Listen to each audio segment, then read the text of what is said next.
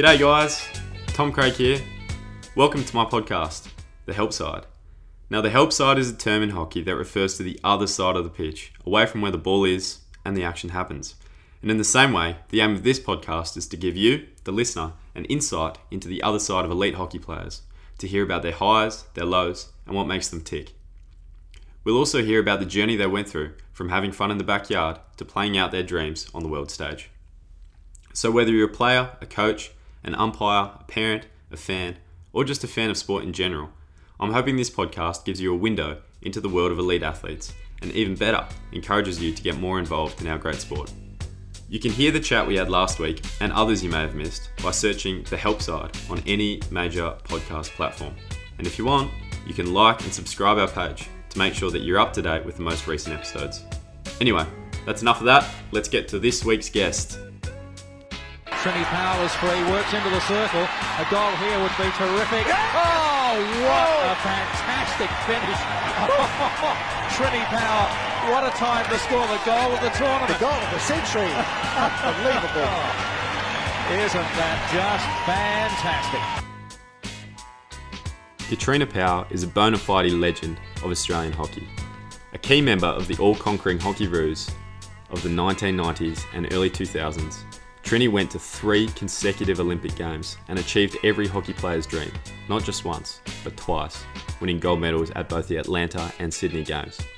A prolific goalscorer, Triny found the back of a net an astonishing 141 times for the Hockeyroos across a career spanning the best part of a decade. And post her playing career, Triny is continuing to score goals as a coach. She's currently the head coach of the New South Wales Institute of Sport women's hockey program and has led New South Wales to several Australian championship titles. I think you'll agree, as hockey CVs go, Triny's is pretty hard to top. In this interview, we reflect on what was a golden era of Australian hockey, to understand the ingredients that made the Hockey Hockeyroos so dominant, but also delve into why that dominance ended. We talk about the challenges of transitioning from an athlete to a coach, and also get Triny's take on how the sport can do better to support women becoming more involved in coaching. As someone who has dedicated their life to hockey, Triny has an amazing insight into what it takes to succeed. But my biggest takeout from this interview is Triny's incredible passion and energy for the sport, which, quite frankly, is inspiring. I hope you enjoy the help side of Katrina Powell, OAM. Okay, we're on. I'm here with Katrina Triny Powell, uh, Swiss head coach and former hockey Hockeyroo. Triny, how is life at the moment? How are things at home Yeah, lot? not too bad. Yeah, getting getting used to being at home um, and finding other things to do as well. So yes, working, um, but spending a bit more time with uh, the dog, getting him fitter. Um, but I'm about to start, you know, reading a book, which at this time of year is pretty unheard of. What's it going to be? Is it going to be a fiction or a non-fiction or self-help? Or non. It is a legacy. James Kerr. Ah. So yeah, a bit of a All Blacks uh, story. So I'm really looking forward to getting into that. That one's definitely doing the rounds in the hockey circles. I've had Oh, four right. or five people recommend that to me. Okay. Okay. Well, I'll let you good. know. Yeah, for sure. For sure. So, pleasure having you on the show. Yeah, episode 4. So, we've been rolling so far. But we're going to we're to go right back to the start. Um, you've obviously had a very sex, su- successful career as a player and as a coach. Um, and we're going to go right back to where that all started in Canberra. Yes, Canberra. Yes. Yes, the backyard is actually where it all um, started, literally. Um, because my ha- my family was really involved in hockey. Mhm. Um, it was my dad's side. Uh, my uncle, uh, he was really close to being picked to play for Australia as well. Um, and of course, well, not of course, but he's much younger than my dad. So we used to go out and watch my uncle um, play first division in Canberra quite regularly on grass, obviously. But it was a really big family thing because my grandparents would be there to watch him play. Um, obviously, me and my two sisters, mum and dad, but my cousins would be there as well. And we would just play. We probably watched less of the hockey than what we did, you know, mucking around in those early days. And then as I got older, watched the hockey a bit more. But hockey was family. family is hockey. They are intertwined, and I, I cannot separate them. Haven't been able to ever, um, and still can't. It's still, you know, I'm when I turn up to do my job at national championships, my nieces and nephews are there. Um, they're playing in these competitions, and uh, then you know my parents will be there to watch them. So hockey is is really family for me, and the backyard was where it all started. Yeah, to the backyard. Now your sister Lisa was also a very successful Hockeyroo. At what stage did it start becoming a little bit competitive between you? I wouldn't say right from the start. um, certainly, I uh, obviously, well, I'm younger than Lisa, and uh, hopefully she hears this. I'm much younger than Lisa. Um, and uh, we would uh, play in the backyard, but whatever she wanted to do, uh, or whatever she did, that's what I wanted to do. So um, we've got a younger sister again as well. So the three of us would play in the backyard. Um, and it would actually be Lisa and myself versus my younger sister Shelley. She was actually a much better hockey player at that point than the two of us. She was the defender, she was the tackler. Um, she could hit the ball really well. Um, so it wasn't just Lisa and I that were competitive, it was my younger sister um, as well. And yes, we would play for hours. We had a sloping backyard. We had goals that were, you know, between the footpath and the tree, um, and then painted on the side of the garage um, wall. And so, yeah, we'd play until either mum would call us in for dinner or dad would come out of the garage and yell at us for banging that ball against the against the garage wall too much. So yeah, it, it started from there. And the club then that we played for was the same club that my dad was involved with, um, and that my uh, uncle played with. Um, and because then my dad wasn't happy with uh, the club that Lisa had started playing with, he decided to start the junior girls um, part of the club that I'd, uh, well, had always then played for. So in Canberra, I never played for, for one club, St Patrick's Hockey Club, and they're still our family club at home in Canberra. Right. Now, I have an older brother and a younger sister, and my old man also built us some goals out the back. And I can tell from experience that often games ended in tears and with with the with hockey sticks and balls flying around, there was often a fair bit of blood spilt. Oh, it was a bit crazy. And also then who would have to go and get the ball when it went over into the neighbour's yard?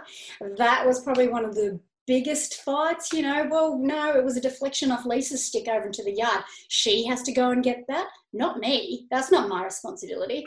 Oh, and yeah, almost fisticuffs. That's for, that's for sure. Yes, a couple of injuries, but yeah, a lot of fights. and did your sister's hit ever come into backyard hockey, or was the space just too confined? Because I can imagine that'd be something pretty intimidating to. Oh, she say, still gave oh, it really? a go. Yeah, yeah, and that's how the the banging noise and the ball going over the back fence was uh, a bit of a bit of a problem. But you know, we, would still claim six and out. That's not a goal; it's a save. So that's the main thing then.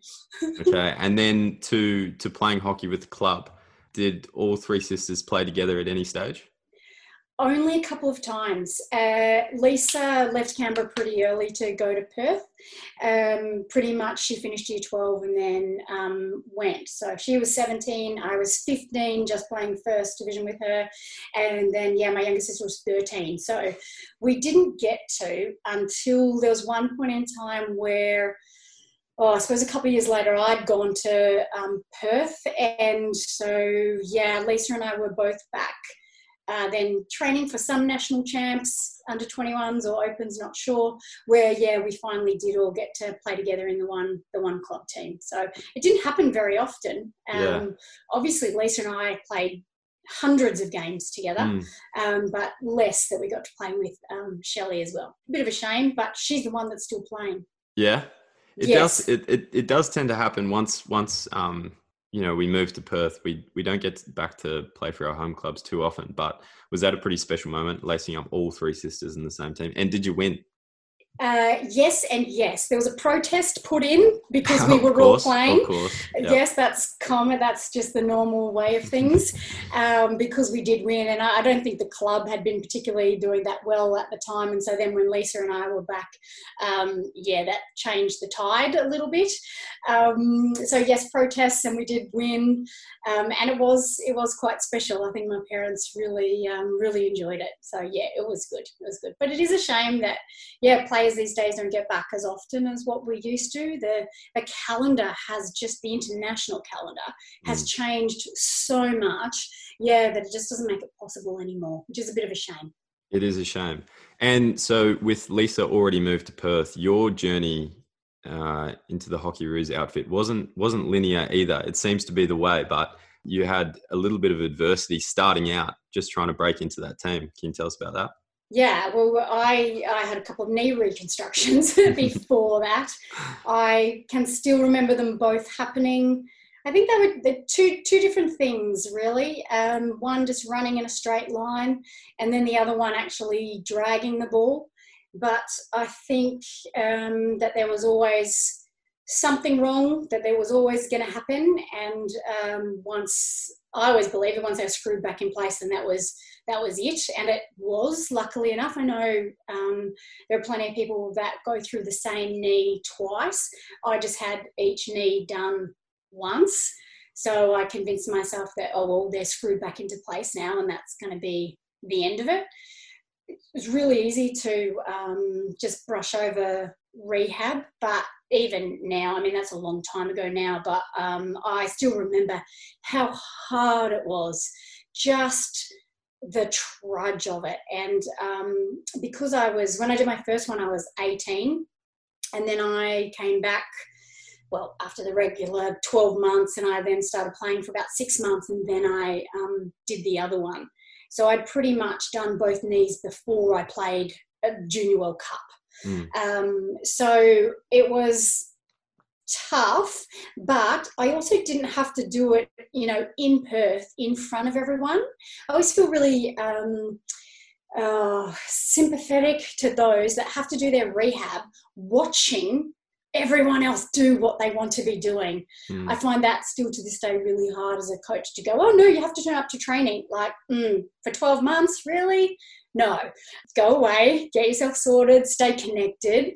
Um, you, are working with the medicos, absolutely, but maybe at, at, the level that I coach at, not present um, every day. I just, I've got a lot of respect for the national players that are going through that and turn up every day, watch what they want to be doing. I think that's that's really hard, and it, it builds resilience. I've got no doubt that uh, my injuries um, helped me to become the resilient player that I, I think that I, I, did become. So I'm a big believer in um, the fact that you can't have all the highs if you don't go through the lows.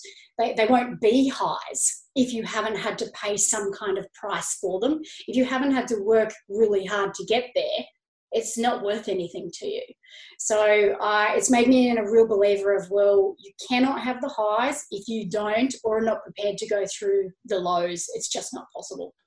And speaking of highs, so that was a pretty extended period of, of low, I guess, working away, trying to get your body right to to make that that debut as a Hockeyroo. But the team you were breaking into wasn't just any team. I mean, that was probably one of the best sporting teams Australia has ever had and you've got to front up and, and barrel your way into that on, on two knees. Um, yes. They've just been redone. How'd that feel? It was um, difficult. Um, and I think because at the start I was complacent with where I was at. So I, my belief is that I made the squad just on my natural talent. I made the team because I decided I really wanted it and worked hard for it. So turned up to Perth, and yeah, I was probably 22 at that point, um, and didn't know what hard work was. Mm. I didn't know. So I'd already been through two knee reconstructions. You would think you would understand what hard work is by that stage. but I definitely did not. And preparing, well, I didn't prepare for Perth. I didn't know what I was getting myself into. There weren't as many VAAs as there, there are now, which I think is a real um, attribute and a, and a, great advantage to players coming through these days to get a taste of it, to know what it's kind of like to go back and be able to work harder to then know what you're going to face. But yeah, I had no idea. And so I just tripped along for a little bit. You know, showed up when I needed to. It was like, I don't know, maybe it's going to uni. You know, you go and you're face to face and that's it. And when I wasn't there, I didn't really think about it, mm. um, which is, is maybe um, a bit too harsh. Of course, you definitely think about it, but I didn't understand how to really make the next level. Um, and it wasn't until I worked out that I wasn't going to make the next level um, if I didn't change what I was doing. Uh, that until that point, I was just well, I was wasting my time.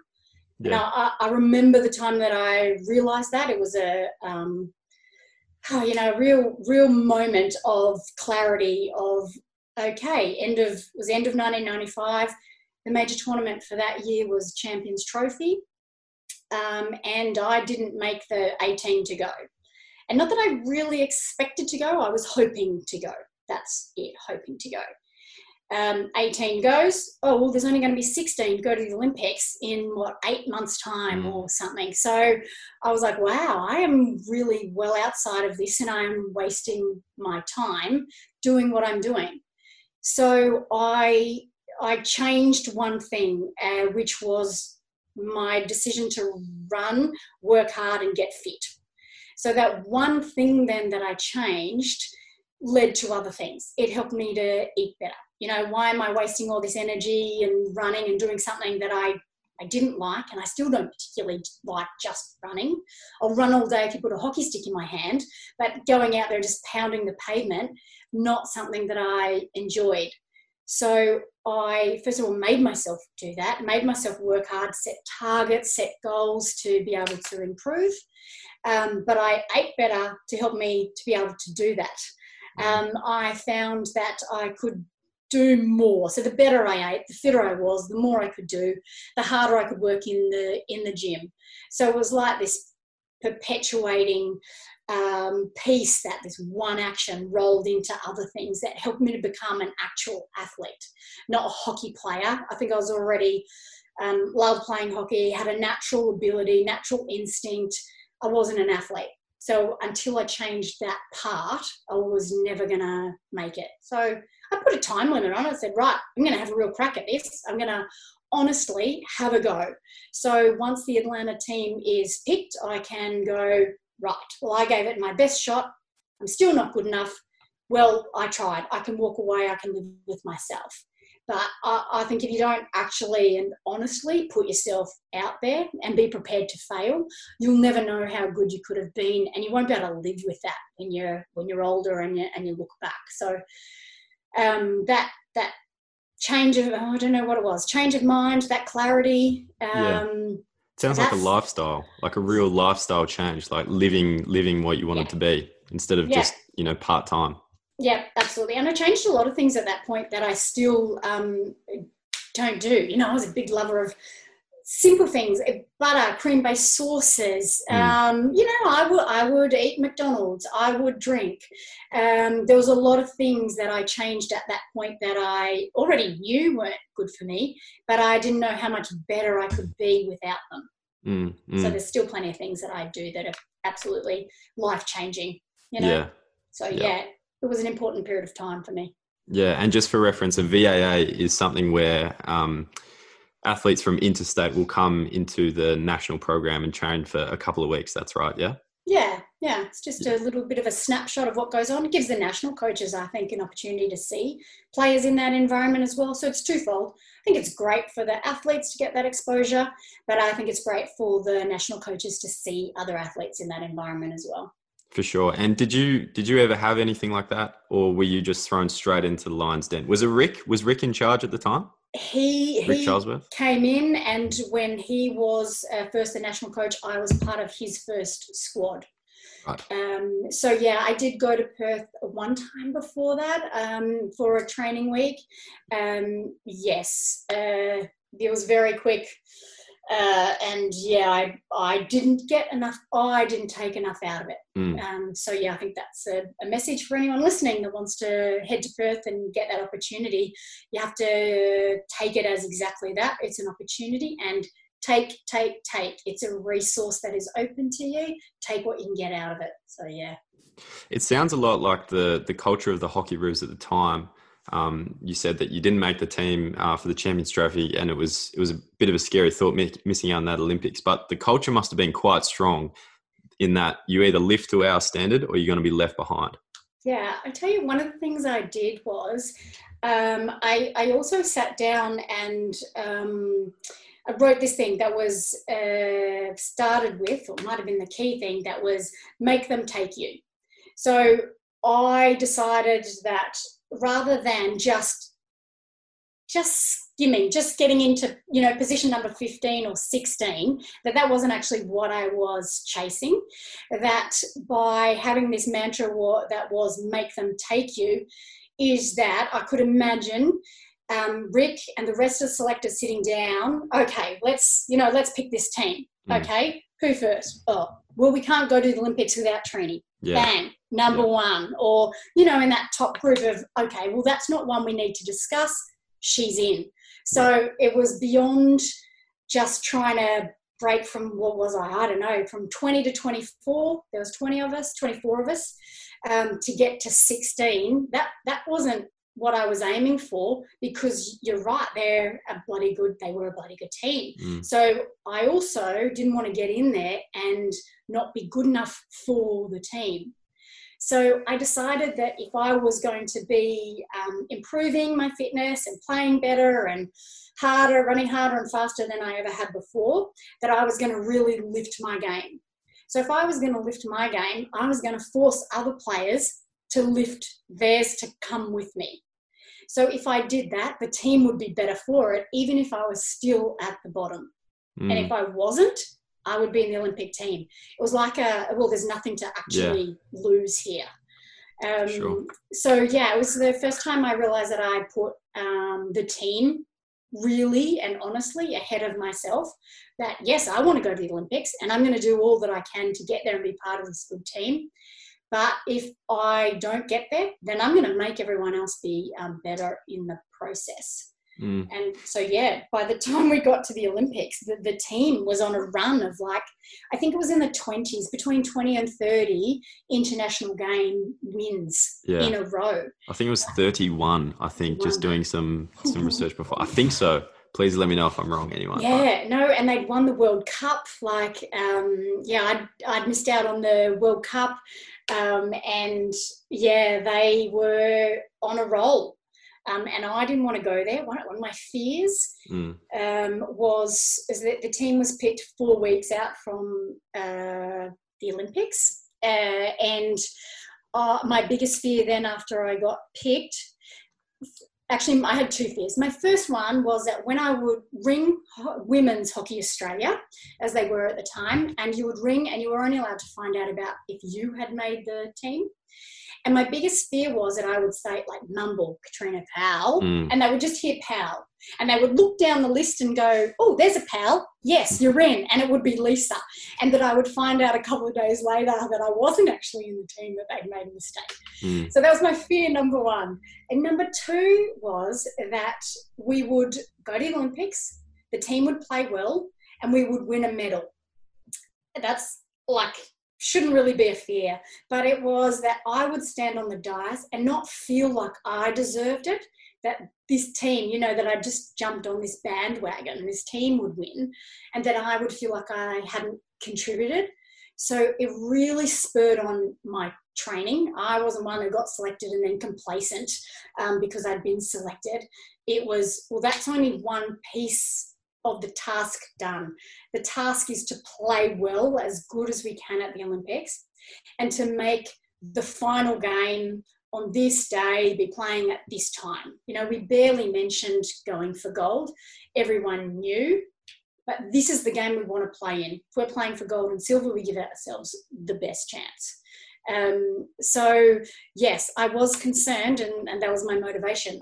I, I have to be worthy of this team, even.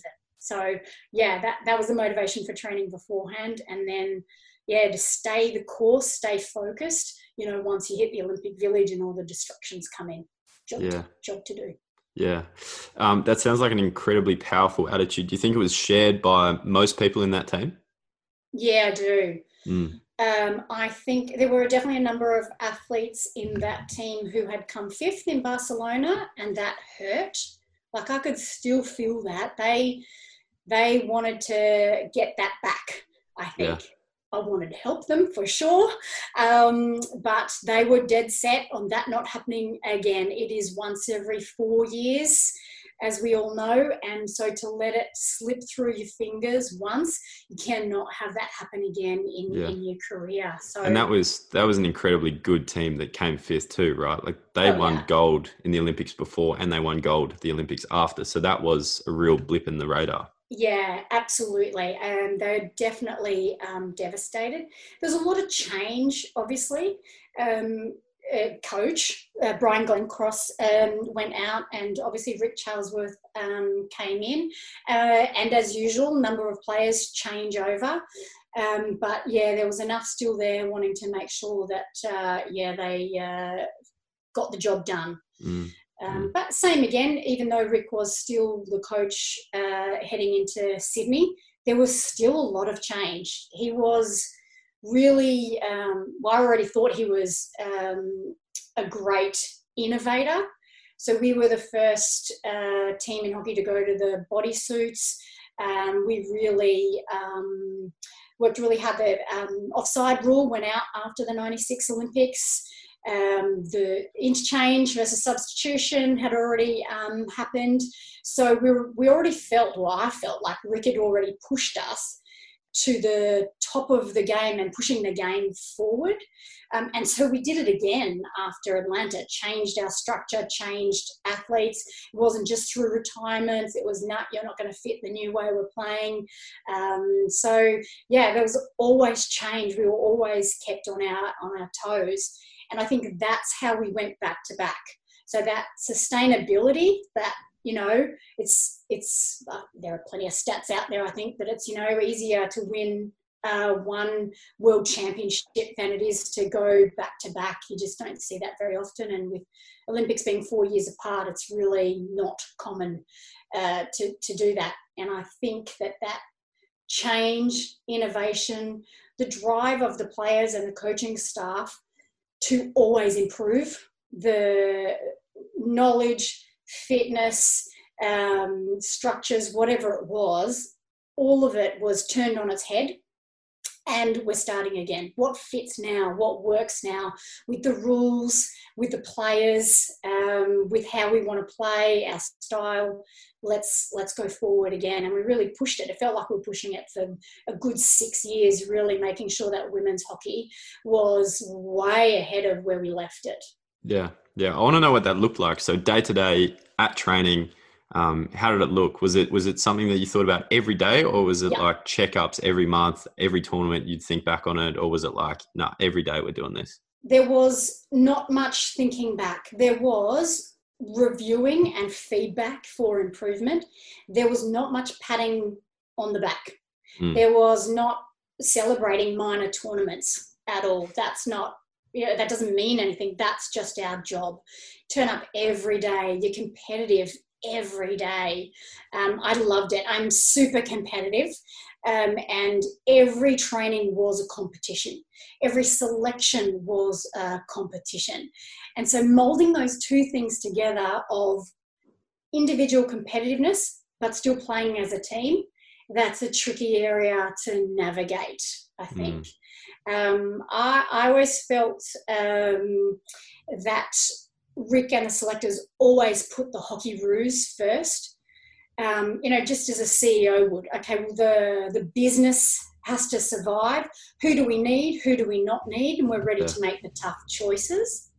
But also that we were cared about that's also a tough thing to have those two things happening, to have really high expectations, but to actually care and care about the brand of the Hockeyroos. Um, I, I, think that's um, what drove us. We had a lot of pride in being part of the Hockeyroos. That's that's for sure. Um, yeah. But day by day, it was competitive. If you were right on time, you were late.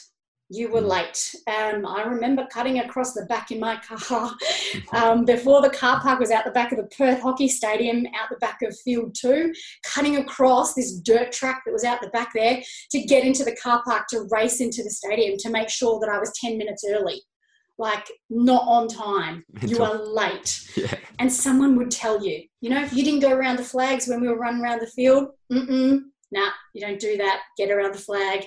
So yeah, we were. Um, it was a really strong culture. Some something was pretty harsh, and at times it probably was really harsh. Yeah. But it worked for us. It does sound like an incredibly intense environment. Did it ever border on uh, oh, maybe maybe welfare should come first a little bit here, or was it? oh, there were times when there was tears, but mm. that still, um, you know, that still happens in any environment. It's because you're tired, you're anxious, fatigued, stressed. There's selections happening. You're injured. You're worried about your injuries. There's still all of all of that that stuff happening, um, and there were times when it boiled over no doubt it was probably um, a bit too much and there were people that went by the wayside mm. as well and i assume that some of that is um, not just about performance that it's about no i can't keep this this pace up yeah. But there were a lot of us that could. So that's the other thing. There was a really good depth of, of players from which to choose. So that kept you on your toes and kept you competitive as well. You never felt safe with Rick, that's for sure. Mm, is that a coaching philosophy that you've carried forward, or?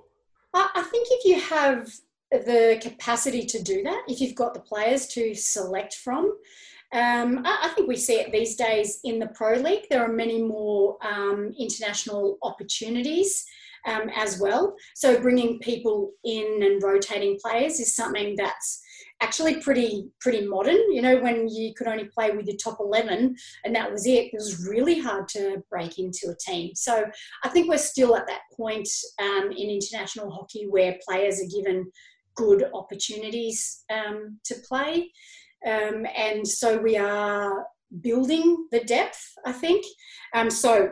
We are doing that, um, and yeah, I, I agree with it. I think you have to be proving constantly that you should be the one that's playing for Australia. It's it's an honour, and the coaches have to be prepared to make those tough decisions. They're not easy. I know they don't like them. I've heard, obviously not when I was playing, but um, afterwards, how much Rick struggled with picking the Olympic teams in particular. He knew he was bursting someone's dreams. That's a really hard thing to do. And all you can do as an athlete is put your best case forward to be selected every day, every time. And there might be reasons that you're not there. Um, and it might simply be rotation. It might be simply, well, we need you to have a break. But building a depth of players is absolutely required at the top level. Yeah, I guess to um, in order to justify the intensity of that training environment that existed through the '90s, you guys must have known that you're onto a good thing. I mean, you must have known you were good or else how would you how would you justify that sort of yeah i think we did um, but you did also have to keep that quiet because that was also part of the culture. You know if players are coming in and out and different positions sometimes different selections even for major tournaments some of the big names got left behind. Um, and so if at any point you got a little bit ahead of yourself then someone would be there to pull you back into your place. Um, so it was this constant drive for perfectionism. Mm. You know, you know the perfect game isn't out there, but I'm willing to train and train hard so I can get as close as I, I can to that. Um, so yeah, it was um, yes, pretty pretty harsh at times, but um, it was also very well. I'm going to go back to the family piece because it is in your family that you can be really harsh with your family members at times and they still love you you're still there you're still welcome back you'll have a you'll have a laugh the next day about it so it was that kind of atmosphere. It wasn't, oh, I'm fighting with you and you're out. I'm giving you honest feedback here, and you mm. better hear me because I want an Olympic gold medal, and that's what this family is here to do. So it's, I also felt protected from the outside. So, as much as we were harsh on each other, it's why it's like a family, that no one could come at us from the outside. No one. Um, and Rick was the captain of that. You know, he could blast us, give us a hard time. Um, yeah, kept us on our toes. But if anyone came at us from the outside, he was uh, amazingly protective of our team as well. So it felt more like a family. So I don't want it to feel like we were always, you know, at each other's throats and driving each other. We gave each other hard messages, but we were allowed to, not not anyone from the outside.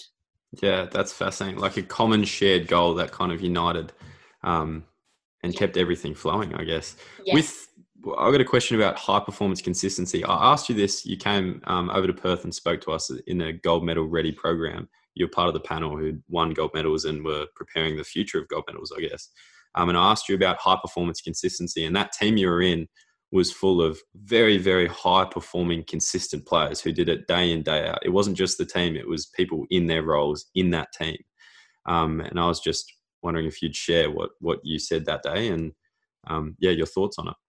Yeah, I I, I think there's a um, first of all a training and a base that needs to be completed in order to do that. Um, I've seen plenty of athletes um, as a coach who are impatient about getting to the national team, about getting to Perth, about playing for their country.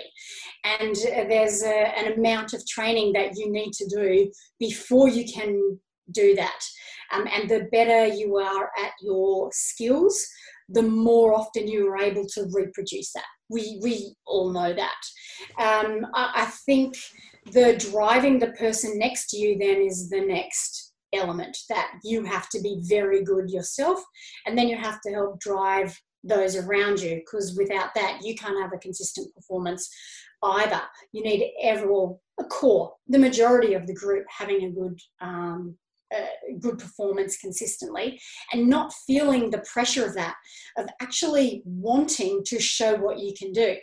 So, if you've done the prep work, if you have the confidence in your skills and abilities, then the occasion doesn't stop you from enjoying that. That the chance to show what you can do on a world stage is actually what we should all be aiming for. I'm not aiming to be the um, person that can hit the ball the best. I'm aiming to be able to show my talents on a world stage under the greatest pressure. I mean, that's what high performance is. Um, so you need a core group of people being able to do that and wanting to do that. Um, and that's why the depth of players is also needed because you cannot over, you know, if you're going to be in the national team for a decade, you, you cannot be informed that whole period of time. So working out then the balance of well, when do I work, walk away? So the, the well-being piece that you spoke about, Tom, we got um, as, uh, you know, there's an end of the season. You get to actually go home four weeks, rest, then we start pre-season, then you come back to Perth and train. And that doesn't happen anymore. So the well-being and the balance felt wrapped up in the calendar that it's not there as much anymore. So you have to find those pockets for yourself and be able to be, you know, getting up for international competition, stepping away, resetting, getting up for international competition, stepping away and resetting. It's it's very different now. It kind of got um, forced on us in those days, and then the season would be um, pretty hectic. And then you step away and take a break for a little bit. So the ability to sustain that over a period of time, that that's the key. It's taking those breaks as well. So there's you know your actual ability there's the team's ability and the ability to put that together well a depth of players to make sure every team that you put on the park every given day is in form and then stepping away balance mm. what what else have I got to do? You know, I've got uni, I've got study, I've got family, I've got work, I've got a career I've got to prepare for. That stuff is important, not just for when you finish playing hockey. It's important for when you are playing hockey. Um, we we always worked as well when we were training. You know, we didn't have um, as as uh, much. Oh, I was going to say as much money, but I don't think we were that worse off. Um, it seems like we should have been that many years ago. We should have been that worse off, but you know, I came through when the Sydney Olympics was on, and we were well looked after. Um, the Australian government, the Australian Olympic Committee, um, Hockey Australia, we were well looked after in that period of time. It felt like again we were innovating and ahead of it. Mm. Um, so it, yeah, but it, it, means that when you do have time to do things outside of hockey, you have to make that time purposeful. That's the key. It can't be just oh well I don't have training, so I'm going to sit on the couch for a couple of hours. It has to be purposeful time away. Even even as a coach, that's what I've worked out. When I am not working, I'm not just sitting around. I have to actually right. I'm going to the beach. I'm I'm going for a walk with the dog. Whatever it is, I'm reading a book. Um, whatever it is, that purposeful switch off away from hockey is really important for all of us. I think. Now I'm going to briefly interrupt here to introduce a feature of the show. We'll call it our Hero of Hockey segment. We know that community sport flourishes on the back of hard-working volunteers who give up their time and effort simply for the love of it and we want to give you, the listener, the opportunity to contact us and tell us who deserves to be our hero of hockey for the week. Tell us who they are, what club they're from, and what they've done for the sport, and we'll give them and your club a shout out. So get in touch via our socials, and your nominee could be chosen for the next episode. This week's hero of hockey is Paul Mills from Briz Hockey. Paul and his production team have worked tirelessly to bring hockey content to our screens for nearly a decade, materialising in both live game casting and hockey related TV shows.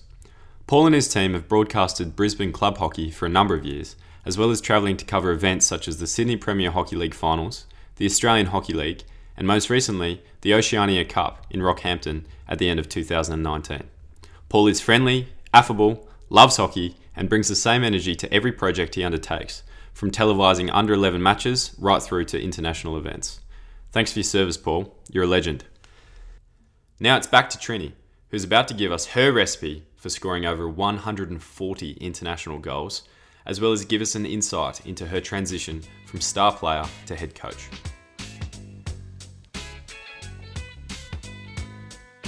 As an athlete, when we talk about high performance consistency, I mean, look no further than your goal scoring record.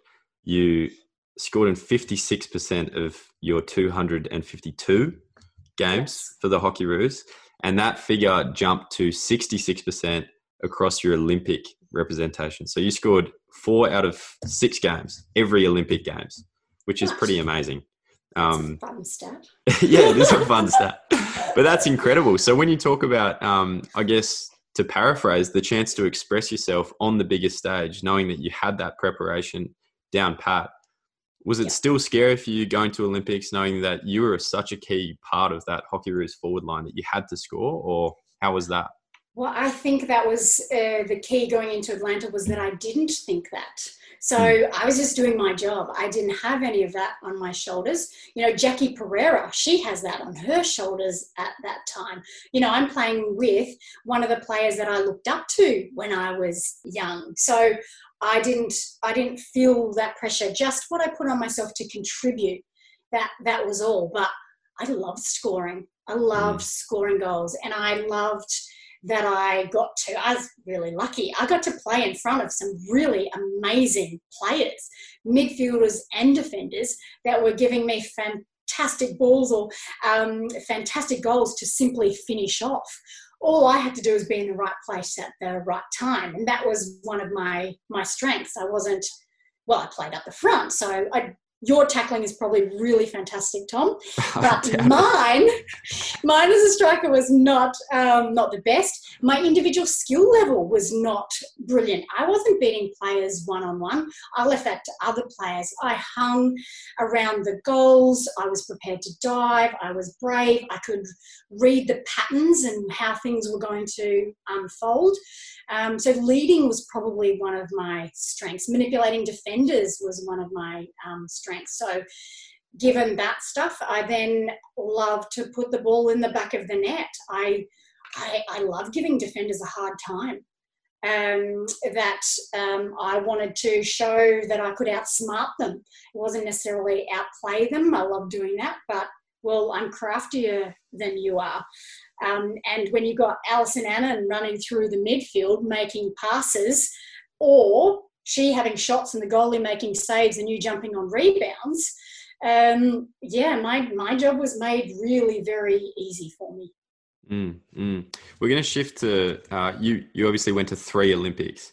Um, as I said, scoring 12 goals across those three Olympics, which is just incredible. But you finished in Athens, and the results weren't as weren't as good as as Atlanta and Sydney. Of course, they were a pretty high bar being a part of that team. But did you feel a noticeable shift between the success in the lead up to you know Atlanta, Sydney, and then through to Athens? I mean, could you see sounds bad, but the writing on the wall, could you see that playing out or? It was, it was different. Yes. Um, I felt like, you know, some of the things that we've spoken about weren't necessarily in place for Athens. There wasn't the same depth of um, players that were around. There was a majority um, retirement after Sydney. Um, I think also the intensity of um, well Atlanta and Sydney, it was then maybe time to take a bit of a breath as as well. I think I got that sense around the place, but it didn't then amp up prior to the Olympics enough for my liking. It's like if you let things slide a little bit. It's like culture. If you let things go a little bit, then all of a sudden you're where you don't want to be. Mm. Um, and I felt I felt that happen a little bit, and then it was too hard to get it back. So I was all for a little bit of, okay, well, let's just turn it down a notch. That's okay. We couldn't turn the notch back up. Um, so that was difficult. And then the depth of players is not there, then to put more pressure on the players that are a bit too too relaxed and, and thinking maybe this will just all happen again. It's uh, well it's the same as i mentioned about the knee reconstructions. It's easy to gloss over that stuff and go oh yeah well i had to do knee reconstructions and came out the other end and i played and i was fine. Oh yeah we trained for two olympics and we went to atlanta and went to sydney won a gold medal and everything was fine. You don't get to see if you're not intimately involved in it how hard it is how hard you work how much you have to do how, how many decisions you make around making that choice to put everything towards winning an Olympic gold medal. It's hard. Mm. Um, and so I don't think that players coming in really appreciated that hard work and what it had been. Um, so yeah, it was really then it was a it was a difficult time. We still had a good team. We had good players in that team, um, and we only just missed out on making the um, semis. But yeah, it's the same as the Barcelona team. You know, you go there with high expectations, you don't quite make it, and it's a goal difference um, that doesn't get you through, and all of a sudden it looks, you know, horrific, um, which obviously isn't necessarily um, the case. But it was really um, disappointing, mm. and it, it, took me a little while to get over it because I then I had really high expectations. I'd only been to an Olympics where we'd won gold medals. That's that's just what you do.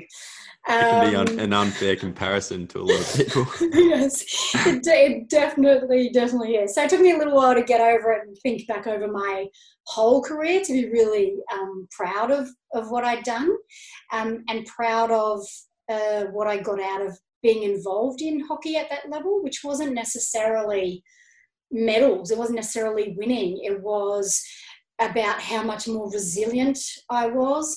It was about uh, all those things that you learn from being involved in elite sport about punctuality, about I can't just um, not finish something that I've started.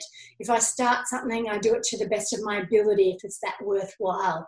That um, yeah, it's so many lessons um, that I learned during that period of time that I'm really grateful for, like to my teammates um, and to my coaches. Hockey in general, how fantastic do we get to um, travel overseas normally, maybe not at the moment, um, and to represent our country and to play in Olympic Games. It took me a little while to get over Athens to then come out the other end and go, oh my god look at look at what i got from from being involved. I'm just incredibly lucky. I, I mean how lucky is it to be part of a fantastic hockey team when we have a home olympics? I mean i got to win an olympic gold medal in front of a home crowd. That is just so sometimes i can't even believe that it's actually happened yeah. Um, so yeah i feel incredibly lucky but yeah, Athens was yeah a, lot of learnings. Um, yeah, in a, in a different different way. We're going to move on to your coaching in a moment, but just with Athens, so it sounds like you're saying with um, Atlanta and Sydney, it was an incredible amount of hard work. It was the sum of small parts, basically, those gold medals. You got what you deserved. Whereas with Athens, a lot of those things were missing. And even though sport, it's often like, you know, a mistrap that can decide whether you make the semis or not make the semis. It sounds like you're saying that you weren't at the same level as you were, and you probably didn't deserve to win that gold medal. Is that a fair assessment? That, that's probably fair. I think we deserved to make the semis. I think mm. we were really um, unlucky not to make the semis. We were good enough to do that. Um, yeah, I, I, I don't know if the gold medal was on the cards. I, I don't think you ever go to an Olympics thinking, oh, it's not on the cards. Well, not as a mm. hockey team, you don't. Um, that that's the goal. Um, but we would have been playing well, uh, you know, out of our skins, and other teams not playing well for that to happen. I think. Sure. But uh, I think we deserve to be in the in the semi-finals. That's for yep. sure. Yep. Okay. Into coaching now, and you're probably the only instance of anyone, I think, to go from one year playing for the Hockey Hockeyroos to the very next year you were the assistant coach. Is that right? Or I did a couple of years as a um, an AIS scholarship coach. Right. So just as you know, back in those days, they were all AIS athlete scholarships. Um, they had coaching ones as well. So I was a, co- a scholarship coach for a couple of years. So um, yes, I pretty much finished I worked for Hockey WA for a number of months, mm-hmm. um, and then uh, yeah, came back. Uh, yeah, it must have been 2006 and seven as a scholarship coach. That might be about right. Right. Yeah. So throughout your playing career, were you always thinking like? Were you loving the analytical side of things with with the game, and did you like thinking through it? And were you thinking that coaching was a path that you'd go down? Not initially, not at all. Um, and I think that's one of the other things that I got out of hockey um, is uh, that whole self belief, the, the self confidence. When I was at school, I was completely shy. So I'm naturally like an introvert and I'm quite happy spending time on my own. Um, and so when I was younger and starting to play, there's no way that I would have considered myself as coach material. I, I wouldn't even speak to a big group um, like that. Um, obviously, it played over a number of years, and so by the time I don't know, it was probably only after Sydney and into um, Athens that I started thinking that I um, could coach afterwards and that I had um, something to offer.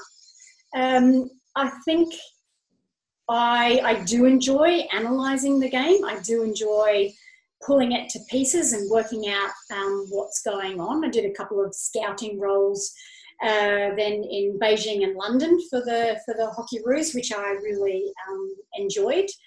Um, but I think I enjoy the culture side of things of getting the team to play well together. Um, I, I, really enjoy being a mentor in the NSWIS space. So, yes, I'm a coach, but I'm not the one that in the end will determine their destiny. That's for the national coach to decide. And so, throughout their careers, yet to be a bit more of a, a mentor as you're coaching as well. So, here's what's going to happen when you go to Perth. Don't expect to be, you know, um, the top of the wazza when you get there. You're doing well here in Sydney but you know almost almost expect to be the worst player in perth that's you know otherwise you would have already been there so just real uh, realistic expectations and know that you've got to work bloody hard. So I think there's lots of things that I can um, offer to um, athletes that go beyond the um, team coaching, mm. but I do I do enjoy that as well. Definitely enjoyed. Um, well, I, I, think that first year of um, well, the transition into Hockey One that had the different rules and playing around with that stuff, I um, I love that. It just made me uh, turn the game inside out again you know look at it a different way. Why, why is my belief in this area? Well does that you know is that still the same now that the rules have changed? It made me question a whole lot of things all over again. Um, and so i loved that transition year when there were lots of changes to the to the rules to just rethink everything. And to then i suppose be able to then communicate that with the athletes Mm. So it's one thing to be able to come up with a strategy and a plan, but unless the athletes are able to do that on the field, then that is absolutely useless. So I think that's one of the things that I'm most proud of in my coaching career is all of those changes have half the team being the national players turn up the day before um, and then be able to play this this competition and put something on the park that yeah I was really proud of. Mm. Um, so it's it's all of it's all of those things. They're all interlinked. You can't have one thing without the other. You can't just be good at coaching skill. Um, yeah. In my role, you can't just be good at team coaching. You can't just be aware of the cultural requirements of the group. You have to care about the athletes, but also you have to have high expectations because otherwise, when you pass them on to Perth, they're not going to survive. Mm. So there's there's a lot that goes into it, and I, I think that's what I love about it. There's so many aspects to it. Yeah. So in your role, that's that's an interesting point that I want to pick up on there. So you there are a lot of different elements to your role as the New South Wales Institute of Sport women's head coach. I mean, you're not just a tactical coach because you don't you're not coaching a, a, a team per se that goes away and competes. I mean, you're you're an administrator and a manager, and you're dealing with people who have sometimes hockey is not their biggest priority in their life, depending on what stage of um, of their career they're in. But it's a it's a really complex role that you run. Yes, it is, and the the use of the word manage is a much better um, term that. Uh, it speaks to the majority of the role. We definitely are coaching. We definitely get to coach teams during the year, but we are managing athletes, managing a program, and managing the succession planning of the Hockeyroos and um, uh, other coaches for the for the Kookaburras. Um, so I think it's a really important role, and I take it really um, seriously. Um, but I also have to check myself sometimes as well that you know, what was my dream of playing for the hockey Hockeyroos and winning Olympic gold medals isn't everyone's. Mm. And if mm. you don't have that dream, you cannot make someone have that dream. So that's mm. that's probably the, one of the things that I struggle with when athletes say, you know, I just I don't think it's for me. I'm not driven to. what? How can you not want this? So I've learned to, I've learned to deal, um, but then yeah, help those that do want it, help them to to navigate the pathway in Australia. Yeah, and I guess with what you were saying about the strengths of that um, Hockeyroos team during the '90s was was the depth, and that's kind of where your role comes in, providing that top layer with the depth that I guess you're responsible for for bringing through. Yeah, it is, and it's really quite a um, an exciting task. I love um, working in New South Wales because there's so many um, hockey players out in the regions, and you can just not have seen someone for a, for a while, and then bang, all of a sudden, you know, you see this um, little player running around who's uh, pretty talented, um, and uh, you know, there's that that spark of oh oh this one there's there's a good little one let's let's see what what what she's like and um, how she progresses and um, to see if we can uh, get them to play for Australia. I mean it's just uh, it's exciting it's it's fun and um, yeah seeing the hockey Hockeyroos come back to that success again I think that's what uh, everyone on the women's side of the program within Australia is working towards. Yeah, I'm going to pick that up a little bit later, but real quick, so you you're in a privileged position whereby you played for the national team for you know a long, long time, and then often what we see in elite sport is uh, once someone retires, it can be a real like it's a complete shift of lifestyle, and it can take quite an impact um, mentally.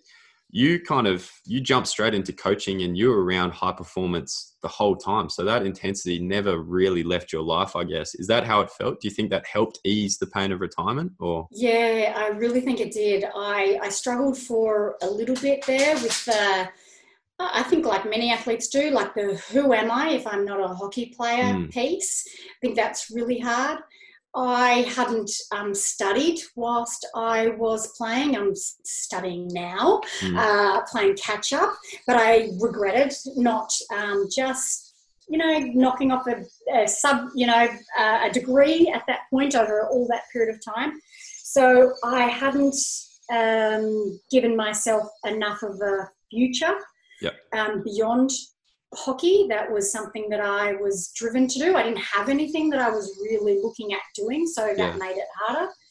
Um, sometimes I tell my athletes I still don't know what I want to do. Mm. Um, but yeah, I found getting then into the coaching space uh, helped me with that that transition. I didn't use it for the transition, um, but I felt like I had something to something to give I didn't retire from hockey because I didn't want to be involved in hockey anymore. It was because I, oh, let's go back to the fitness piece. I didn't want to run anymore. I couldn't do it.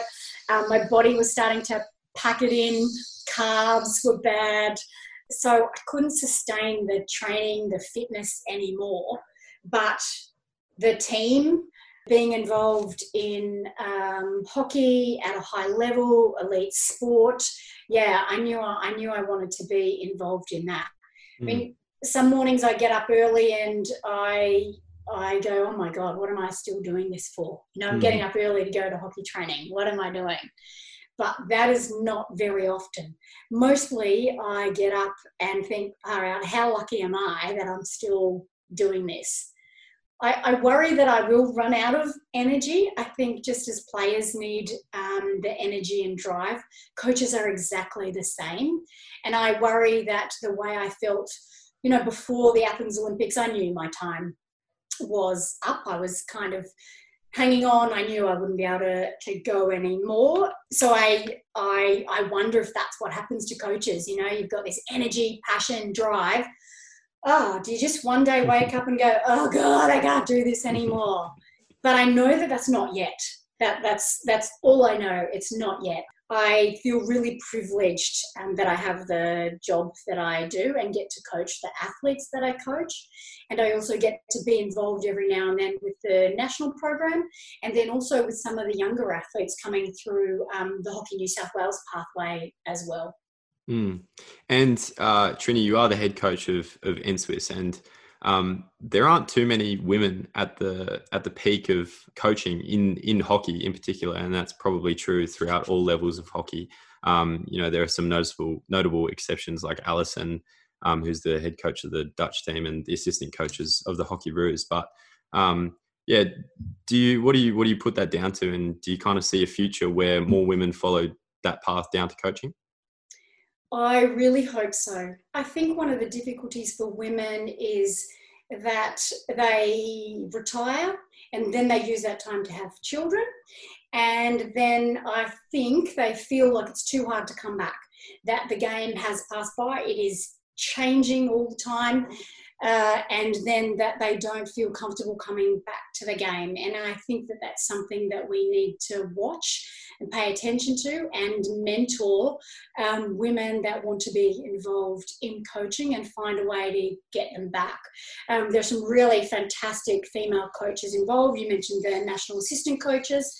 Um, and obviously um, Stacky Strange, she's the VIS coach. She's she's just had her second child.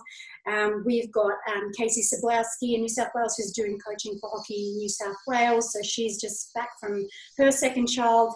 Um, and we've got Kate Jenner, who has gone back to play for the Hockeyroos at the moment, but she was also coaching in New South Wales. So mm. the the idea is that all coaches, Hockey Australia as well, need to be succession planning for themselves as yeah. well. And the more that we can encourage females to be involved, the better our game will be. Females uh, and what they can bring and offer.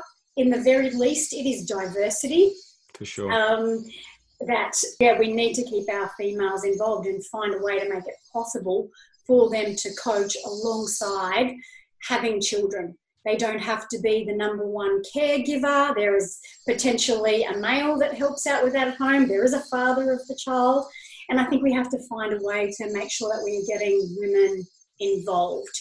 Uh, we've seen how successful Alison Annan has been coaching um, the Dutch team, um, but she's not the only successful female coach that there has been. Uh, I, I think that the time is coming where we will see a female coach of the Hockeyroos. Um, I think it's difficult because we haven't seen a female in that space before. Um, so I think as soon as we've seen it, that that might help all kinds of other areas as well. So yes, it's the encouragement of females to get back into um, the sport. Um, well, if that's national players after children, or if it's um, females that are already involved in lower levels, and how we mentor them and support them to to go to the next level if that's what they what they want to do. Sure, it sounds like quite a positive trajectory. Trajectory, I should say, at the moment. Yeah, I I think so. Um, I I think sometimes we need to make um, adjustments to the design of our workplace, which is exactly what the world is doing at the moment. we are redesigning our workplaces all over the place.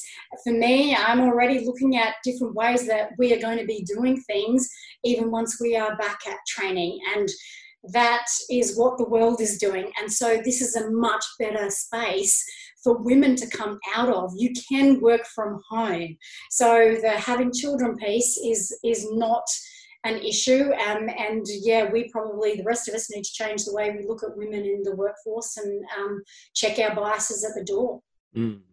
And you mentioned earlier about uh, wanting to see the Hockeyroos get back to the, the world beating force that they were in the 90s.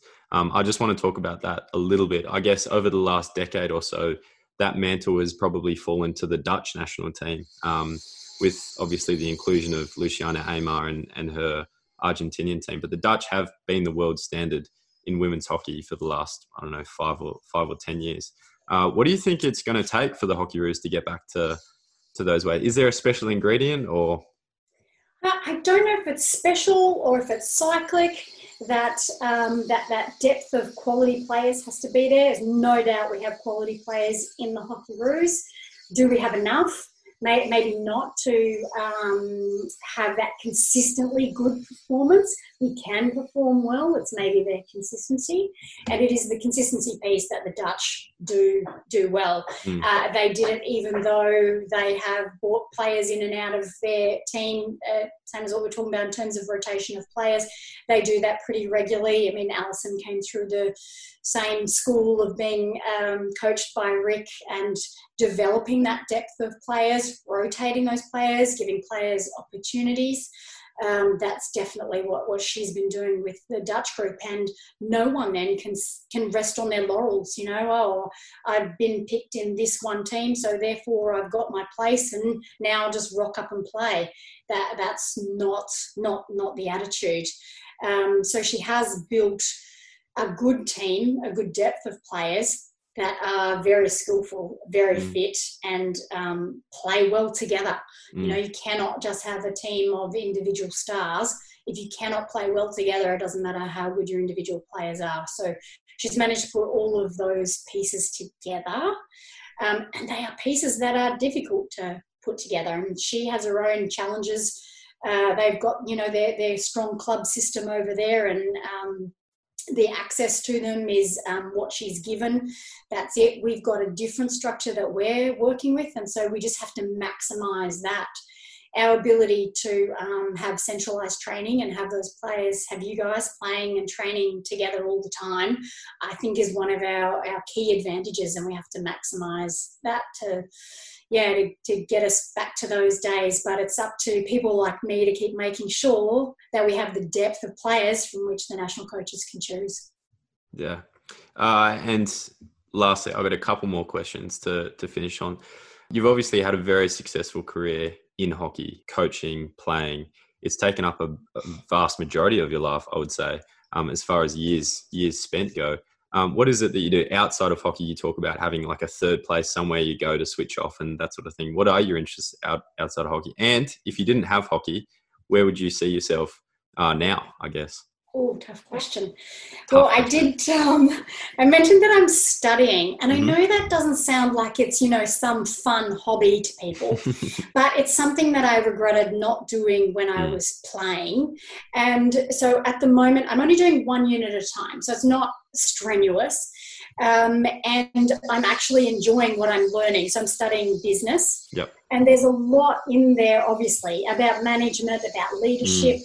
all culture all things that relate um, directly to hockey, but yes, studying outside. And so I found the gaining of knowledge um, to be quite purposeful um, and something that I spend some time um, doing because I enjoy it. I haven't overloaded myself with it, so spending some time doing some um, study.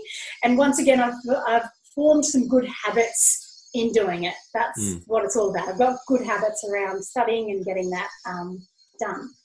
Um, obviously, I uh, enjoy reading, but I do like going to the beach. Mm. So, in terms of having spent the majority of my life in and around hockey, mostly where I've chosen to live in any state that I've lived in has been in relation to where the hockey field is, which I know a lot of hockey people out there that are listening to this will understand what I'm saying. That you're at the field so much, you choose to live near the field, um, which I did do when I moved to Sydney. I went inner west to be close to Sydney Olympic Park and loved it. Um, but more recently, so for the last three years, I've lived in um, Narrabeen, mm. so Sydney's northern beaches. So definitely not close to um, hockey, but close to the close to the beach. Um, it's also where um, up here, uh, a place called Newport is where my grandmother lived when I was growing up in Canberra, and they were our family holidays. We would drive from Canberra to Marnie's house at, at Newport. So it was a holiday at the at the beach. So being uh, living up here and being near the beach, yeah, feels like I'm in a really good um, space to get away from hockey as well. Um, so yeah, that going to the beach, going on um, walks with my dog and my partner, um, he doesn't have anything to do with hockey. Um, and sometimes when I start explaining things about or whinging about things, I just go, oh, forget it. Yeah. So he helps me to switch off as well. Uh, he's a bit more into Formula One, which is right. not necessarily, you know, either. But so now I know way too much about Formula One than I should do um, as well. Um, so it's those things.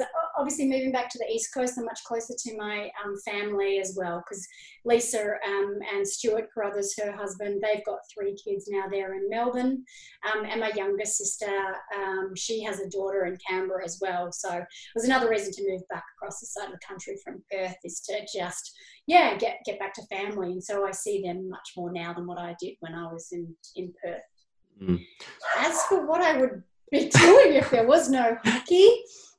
I'm not sure. I, as I said to you, I I was never sure what I wanted to do. I, mm.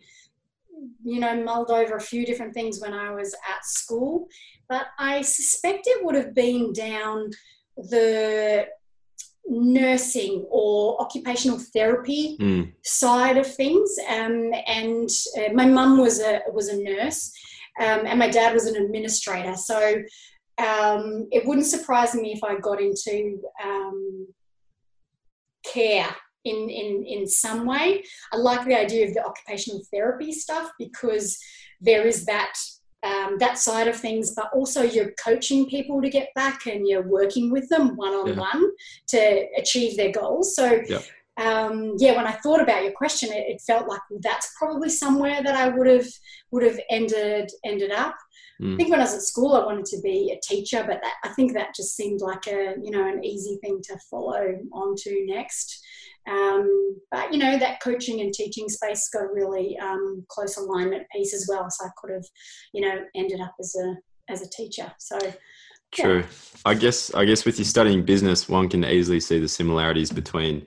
I mean, with a semi-professional sport like hockey, as well as a business, like no one can commit their entire life to hockey without having a backup. And similarly, I don't think anyone wants to commit their entire life to just their work. Um, and I guess you're, you're working in both fields, trying to build a team with people who have other stuff going on on in their lives. So that's that's pretty interesting. Um, I feel like you're well you're well fit to to succeed in that world. Last few questions. I first want to know who the best player you've ever played with was. Alison Annan. She was um, very much the best. I uh, obviously played ahead of her. She was midfielder, as striker. So as soon as Alison got the ball, I knew to get ahead. That was, was that good. To just get ahead. She was. I, I said I didn't like running and fitness stuff, but I was quick. That hmm. was mm. what I did do. I ran out on penalty corners. Um, I was quick off the mark. She was just as quick as me when she had the ball, and I didn't. So I knew as soon as she had the ball, bang, she would be off the mark and gone. Um, and so that's when I know, right, I'm going to get in behind my player. She will definitely beat her player. Um, and then we got a two on one with my player if she needed me, which sometimes she didn't. Um, but yeah, she's she's definitely the best player that I've got to play with. It definitely does seem whenever people talk about Alison Annan, it just seems like she was on another another level. I never really got to watch her play that much, but I've I've watched Aymar play a fair bit, and it seems like they were they were maybe similar in the way they dominated the game. Is that fair? Or yeah, pretty similar. I think the other thing that Alison had to her bow was goal scoring. So she's right. still um, the Hockeyroos' highest um, goal scorer because um, she's just so far out there. So um, yeah, she was a she scored more goals than than Aymar, but that would be the only thing that I would pick them apart. But hmm. yeah, she was a game changer. It does sound like a bit of a two horse race for for greatest of all time. They're definitely yeah. the two names that that float up there. Um, and yes. I guess if it was a different sport, like I mean basketball or anything like that, they would be kind of really dominating the the pop culture, I guess, of, yes. of just how good they were at their sport. Absolutely. Um, okay, best player you've ever played against? Oh, there's probably a couple. And technically, I played against Aymar because um, she was young in the um, Sydney Olympics and then better again in um, Athens. But um, she wasn't at her prime when I played against her. Probably there's a really um, good German player, Britta Becker. She was very good. And I played against a Dutch defender, um, Minke um, and she was just tough as all mm. hell. And me and my competitiveness, we had a couple of really, um, really nice um, battles. So those ones that were stronger and a little bit harder mm. to outsmart, I really enjoyed the competition against those players. So, so yeah. it sounds like toughest and most enjoyable. Yes. Right. yeah. Well, you want to test yourself against the best. exactly. Uh, last question: Do you have any advice for either a young hockey player coming through or someone who perhaps wants to aspire towards being a coach? Um, what would you say to them? Either or, up to you. I, I think the number one thing is to love the game. I think that there are plenty of young players who uh, want success and want it now. Mm. But I think you have to love the ride, love the journey, and love being involved in hockey and what hockey brings to you, not what you can just get out of um, hockey personally. That if you're part of that broader hockey community, um, you will love the game if you invest in it, um, and they will then get you to be the best player that you can be if that's what you want to do. I love hockey because it's such a good family sport. Um, and for, um, yeah, so the best advice then is well, if, if you want to achieve, practice, mm. practice, practice and things. It's a hard game. It's a mm. really hard game, hockey. Um, we've had um, crossover training with netballers at one point, and watching them hold a hockey stick was just. Yeah. It was pretty funny. Um, and then we all went over to the netball court and could actually have a game. Mm. It is a game that needs to be mastered over a long period of time, hockey. So if you're willing to invest in hockey, uh, it will give you it back in spades. Sure that's good advice. We might end it on that. Thank you very much for for giving me your time in amongst what must be a very busy schedule trying to manage that NSWIS team. So yeah, thanks for coming on the show. My pleasure. Thanks, Tom. Cheers. Big thank you to the production team of David Moore, Tim Collier, and Jimmy Stevens. If you do like the help side, please like, subscribe, interact, We'd love to hear from you.